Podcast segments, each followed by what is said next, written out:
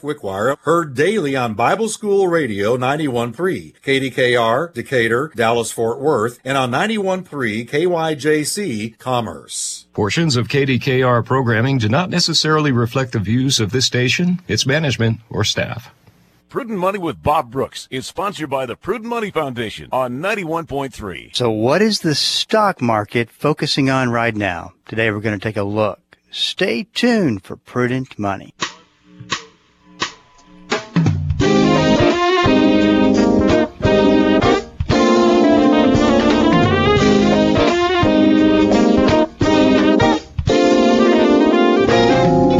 Afternoon and welcome to the Prudent Money Radio Show. I'm your host, Bob Brooks. Thank you so much for joining me today. You know I do appreciate it. Well, if you got a question for me today, I would invite you to go to the website. We're not taking calls today. Go to the website, prudentmoney.com. There is a Q&A at the top of the page. Just click through and uh, give us your question. Get a lot of questions. Love to get them. And I do answer every one of those questions myself and uh, just send it in. and We'll get you taken care of. Also, make sure you're on the Prudent Money e-letter list. That way, we'll keep you notified every time we post something. And if you miss a program or you just prefer to listen to a podcast, then uh, you can take advantage of our uh, podcast that we do release about 10 minutes after the program. You can go to any major podcast platform and uh, probably uh, search us up and find us. I think we're on pretty much every platform that there is. So all that starts though at prudentmoney.com. Well, yesterday we talked a little bit about the situation in the Middle East and its potential effect on the stock market. You know, it's one of those things where your first, the gut reaction is, oh, it's, it's going to have a negative effect. Then you see the last couple of days have not been negative since this news has come out. And you, one of the things that you want to want to uh, that you have to realize is that we're you know we're at the very beginnings of this. I don't think that the market can is uh, kind of assessing it, looking from the looking from afar. But if you take a day like today, there was no negative news that would really cause the markets to go down, at least up until uh, today when I'm doing this program. And uh, there's been no negative news price of oil, which is one of the things that the markets are looking at, especially when you t- start talking about something in the middle of the East and, and the uncertainty that, that can cause. But that's the last thing that we need now is climbing oil rates, which is going prices, which is going to translate to gasoline prices. So today we saw oil down about a half a percent. Uh, so really pretty much nothing to to uh, get to the markets. You know, really, if you dial it all back, it comes back to inflation and interest rates. So the two big drivers right now is what's going on with oil and interest rates. Interest rates were what we would call flat. They weren't either up or down. Really, they were just kind of in the middle, didn't move much. And I would suggest that is not a good sign for risk for the markets because you want to see the interest rates turn and go the other way. And I just don't think we're in that place quite yet to see that. And uh, what could happen in the Middle East is uh, your guess is as good as mine. Uh, but from the standpoint, and this is just purely from the standpoint of econ- economics and uh, in, in, the stock market, uh, obviously not speaking to and suggesting that it's no big deal or anything like that, what happens with the number of lives that are lost. Nobody wants war. It's just uh, part of the situation. It's uh, not a whole lot of information out today, so market's going to kind of uh, vacillate in the positive direction, which is what it did. Inflation numbers, though, will come out this week on Thursday. You know, I don't know about you, but I, I was yesterday. I was thinking to myself before heading to bed. I was thinking it is already, we're not that far from being halfway through October. And it just seems like these inflation numbers just, they, they come out once a month, but it just seems like they're, they, I thought we just had these numbers come out last week, but it's been 30 days. And uh, yes, time does fly, and we'll see what the government has to say about inflation. Now, you know my my take on it it's a, a situation where I don't think that the numbers are even remotely, uh, remotely representative of what inflation is in this country. Having said that, and I still stick to what I said the, the last month, I think the good news is that inflation has stabilized somewhat. And so we're not uh, on a trajectory of uh, things going up. I think we've seen kind of the top of inflation and it's stabilized, which is good. That's the good news. The bad news is how long, and I don't think that uh, the consumer is going to be able to hang out at these price levels for that much longer, because uh, if you just look at a lot of a lot of the statistics that show what consumer behavior has been, a lot of it's been charging up car uh, credit cards, and when you're in an environment where the the uh, credit cards are at a record rate, and I have a 20 to 24 percent depends on who you listen to, who you to uh, what uh, numbers you look at. I highly doubt that people are spending money on discretionary goods and services that they could do without. I think that uh, we're seeing a lot of non-discretionary spending on credit which is the sign of a weak consumer and a consumer prob- possibly in trouble. So, you know, one of the big the big uncertainties is or comes down to what shifts us and the economy into a recessionary scenario. And with the weakness that is out there, and then there are those job numbers that um, are very questionable. I'll just I'll be nice and say very questionable. Uh, it wouldn't be much, I don't think, to push us into a recession. Uh, if you look at the real numbers, not a lot of the numbers that the government's putting out. So we'll see. I think though, if the if we see interest rates go up, I mean, excuse me, inflation rates, the CPI go up, I don't think that the market's going to really like that. I mean, the market was focusing on one of the uh, members of the Federal Reserve Board spoke in uh, in code like they like to do, but the interpretation that came about from that speech from Wall Street was that hey, the Fed could be done tight, uh, done raising interest rates, and uh, right now on the table is like a couple of more uh, based on what uh, the, the Fed chair said in his last statement. And uh, he's he has uh, kept a, a, pretty strong position as far as raising interest rates and it being necessary. But what they do is they send out their members to make these speeches that puts question marks into the market, and it's just this constant kind of manipulation going on. So we'll see. I, I, just know of a lot of uh, a lot of people I've talked to that they're struggling, and it's just one of those situations, and uh, that's the environment that we find ourselves in.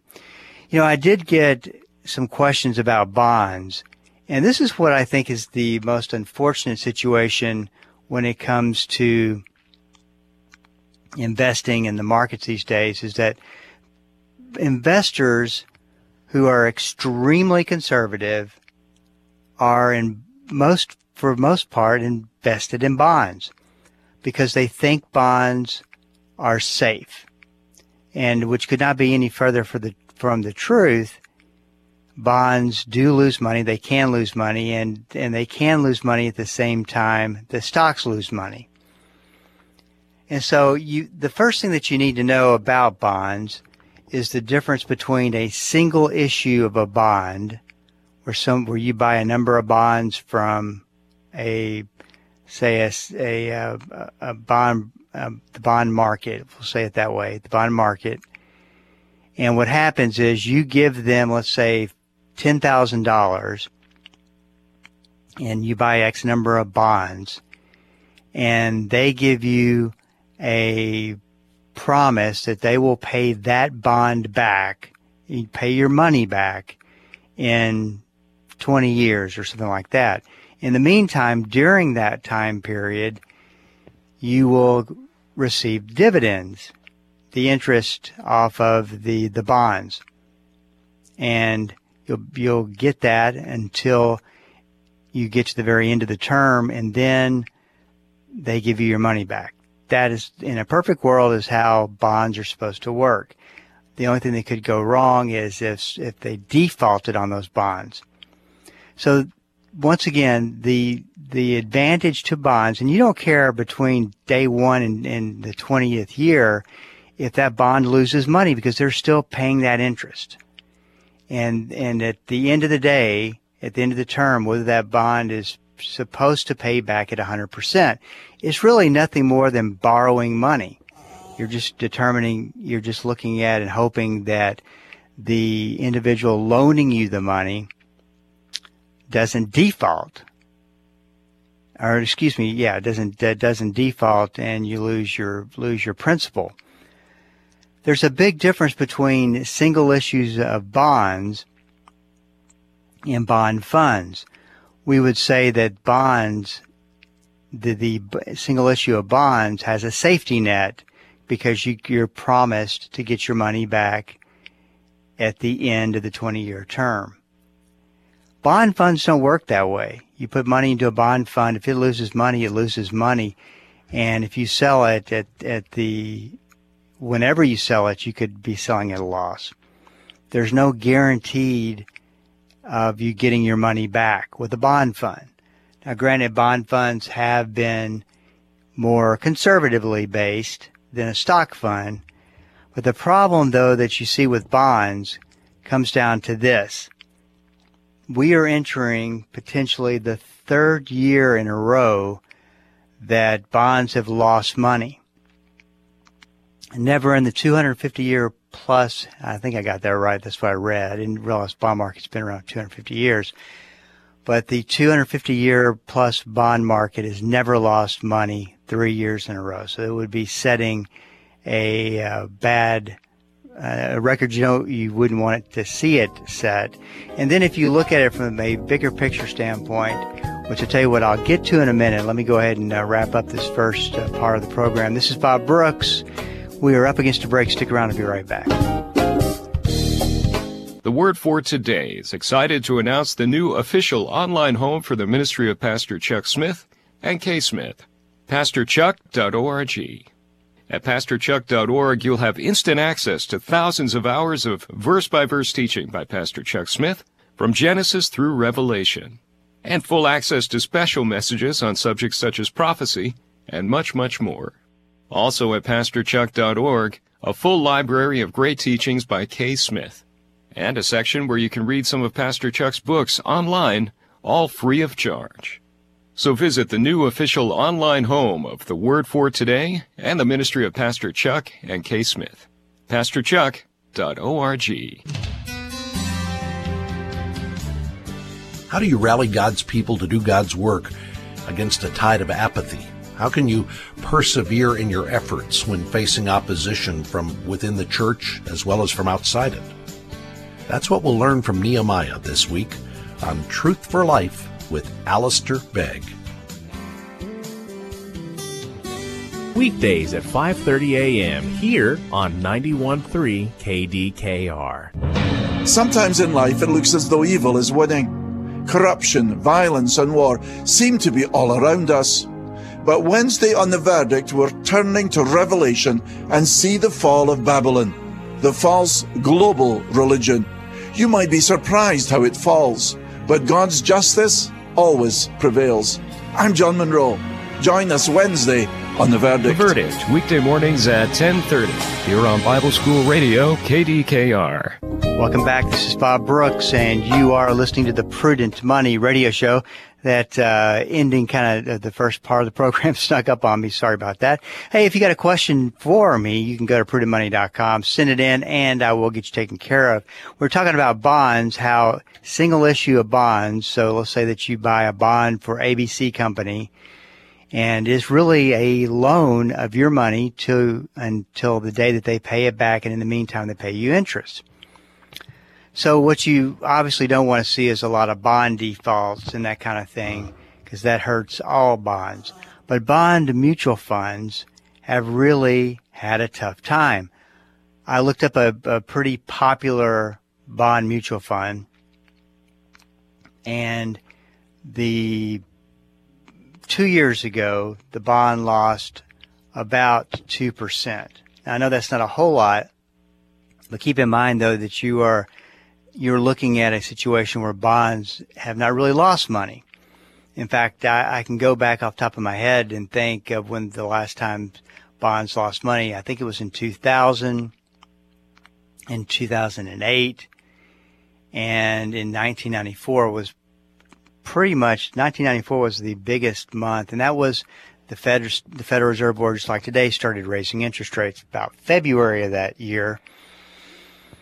And bonds had a tough time. Stocks were pretty much, uh, they were down just a little bit, but uh, bonds had, had a tough time. But the, the average bond fund was down 4%.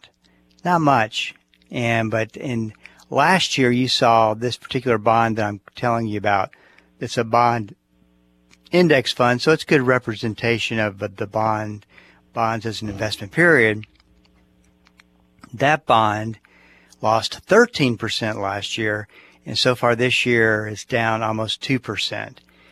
And uh, if it, it, you know, the the fourth quarter is always an interesting quarter of the year as things wrap up for uh, 2023. So we'll see what happens.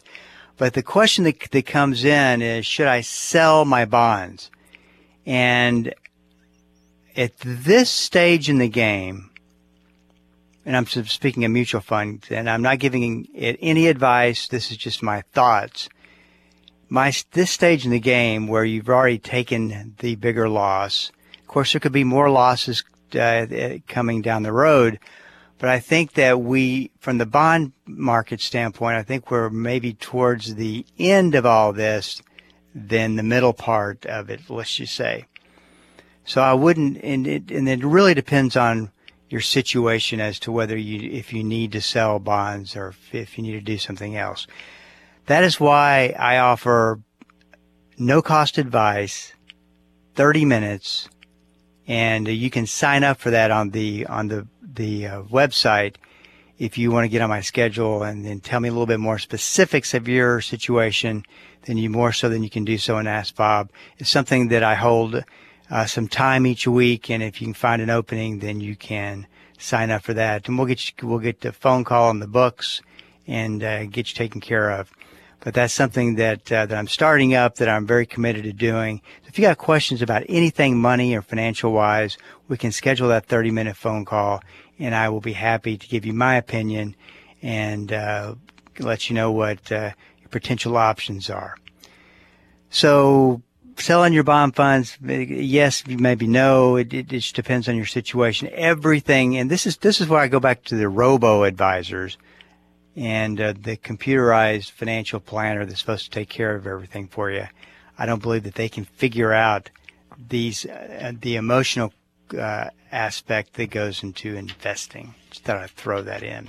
So we talked about it the other day yesterday we were talking about uh, cars, buying a car. You know, one of the things that you're really wanting to do is get a good value for a car. So I was talking about some of the things that you could do to get information. And uh, just real quick, I'm going to go through there, go through there, uh, through some things we talked about yesterday.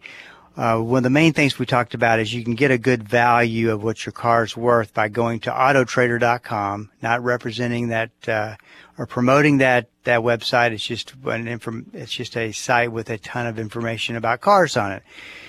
And you can go, you can do a filter exactly what car you're looking for, what color, what how many miles, and you can you can pull up all the cars that are in the country that are through AutoTrader, which is a lot and you can see what they're going for. And that you can start to get an idea. Then you can also go to Kelley Blue Book, which is kbb.com, push, uh, put in your information, answer some questions about damage to the car, uh, uh, overall appearance of the car, and then they will give you what they estimate that it's worth as a trade-in or as a as a private buyer, uh, private private seller, uh, selling it or whatever you're doing with the car. Then you can also take it to, there's dealerships that will buy the car from you. And it's good to get an idea of what that cost would be too, especially if you're trading in your car. and uh, you you'll want to know. Well, I, you know, I could get my a higher amount of money than you're offering me for a trade in, and you can get them to probably adjust the adjust the numbers. I talked about the Carfax and what was so very important about that. And the Carfax is something that you'll see on most cars on Auto Trader. It's a free report, or you'll have to pay for it if it's not there. And this shows uh, all the history of the car. If you're if this car is selling for a lot lower price, you might look to see if there's been a wreck, or if there's been any title work or anything like that, any big problems. If it's been a car that's been flooded, that's definitely something that you got to pay attention to. And, you, and one of the most important pieces of the information is you can see exactly how long that car has been on the lot on, for sale. So if it's been there for th- two or three months, they may be a little bit more motivated to sell it at uh, maybe a lower price to get rid of it. Because remember, it costs them money to hang on to that car, and uh, interest rates do affect the car business as well. One of the the oldest tricks in the book or, or sales processes in the book for your dealerships is to go back, figure out the estimate of the car, what they're going to give give you for the trade in if, if you're trading in a car. It may make a lot more sense today to sell sell a car outright, being what the market is. The price of the car is, the, and then the interest rate and the financing, and say for a you know for a uh, uh, a price of X amount of dollars, this you know, payment, do you think, you know, and they sell you on the payment. Can you handle the payment? And that's, uh, and generally speaking, it's an emotional sell. It's an emotional transaction. So you, you rush to justify, can I, can I, can I justify making this payment? And the payments are high today because interest rates are so high. I mean, nothing like they were about a year and a half ago. So my advice, never mix the value of the car, the value of the trade-in, or the value of the financing. Make sure that you're not talking about all three of them at once. Maybe make sure that you are talking about them on an individual basis. So determine what they're going to give you uh, the value of the car. Don't even mention that you're going to trade in at this point. And then the value of the trade in, what would you give me for that? And then the financing, which you can always, you know, I always say go and get your financing cleared, get accepted, and before you even step foot into a, a dealership. It's very important. The next thing was remember, be reasonable. It makes no sense to get down to let's say you had a goal of buying a car at twenty five thousand and you get within two hundred dollars of the twenty five thousand dollars and you and you still are fighting for that two hundred bucks. At some at some point you got to be reasonable and uh, realize that you know the, that they they need to make their money. They need to pay sales commissions. And of course, I'm not saying just give in, but just remember, yeah, I think you can take negotiation too far. And all that does is just put a big stressor on everything. Just my own thoughts.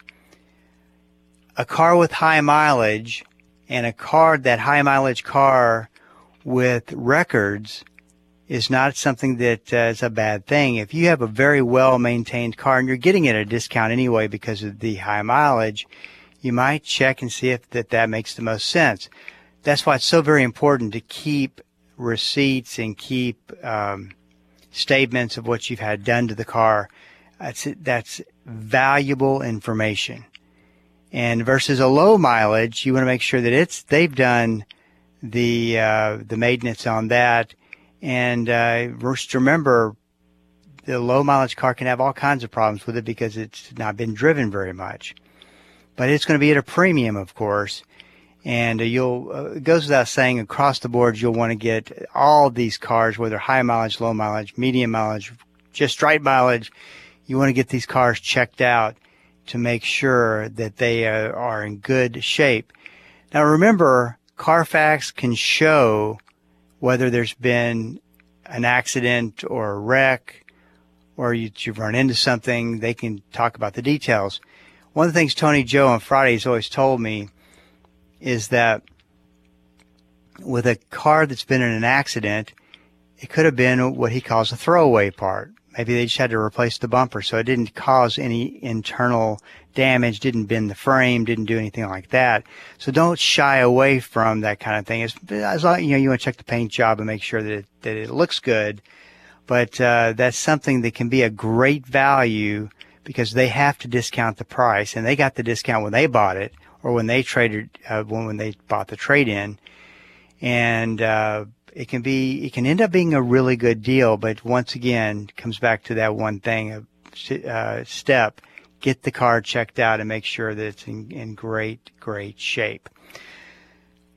Uh, the cost of, uh, of automobiles has gotten outrageous. So make, I hope you can listen to some of these. And if you missed any of these tips, go back, listen to the podcast, and uh, get some of this information because you definitely want to be careful if you're out buying a car today.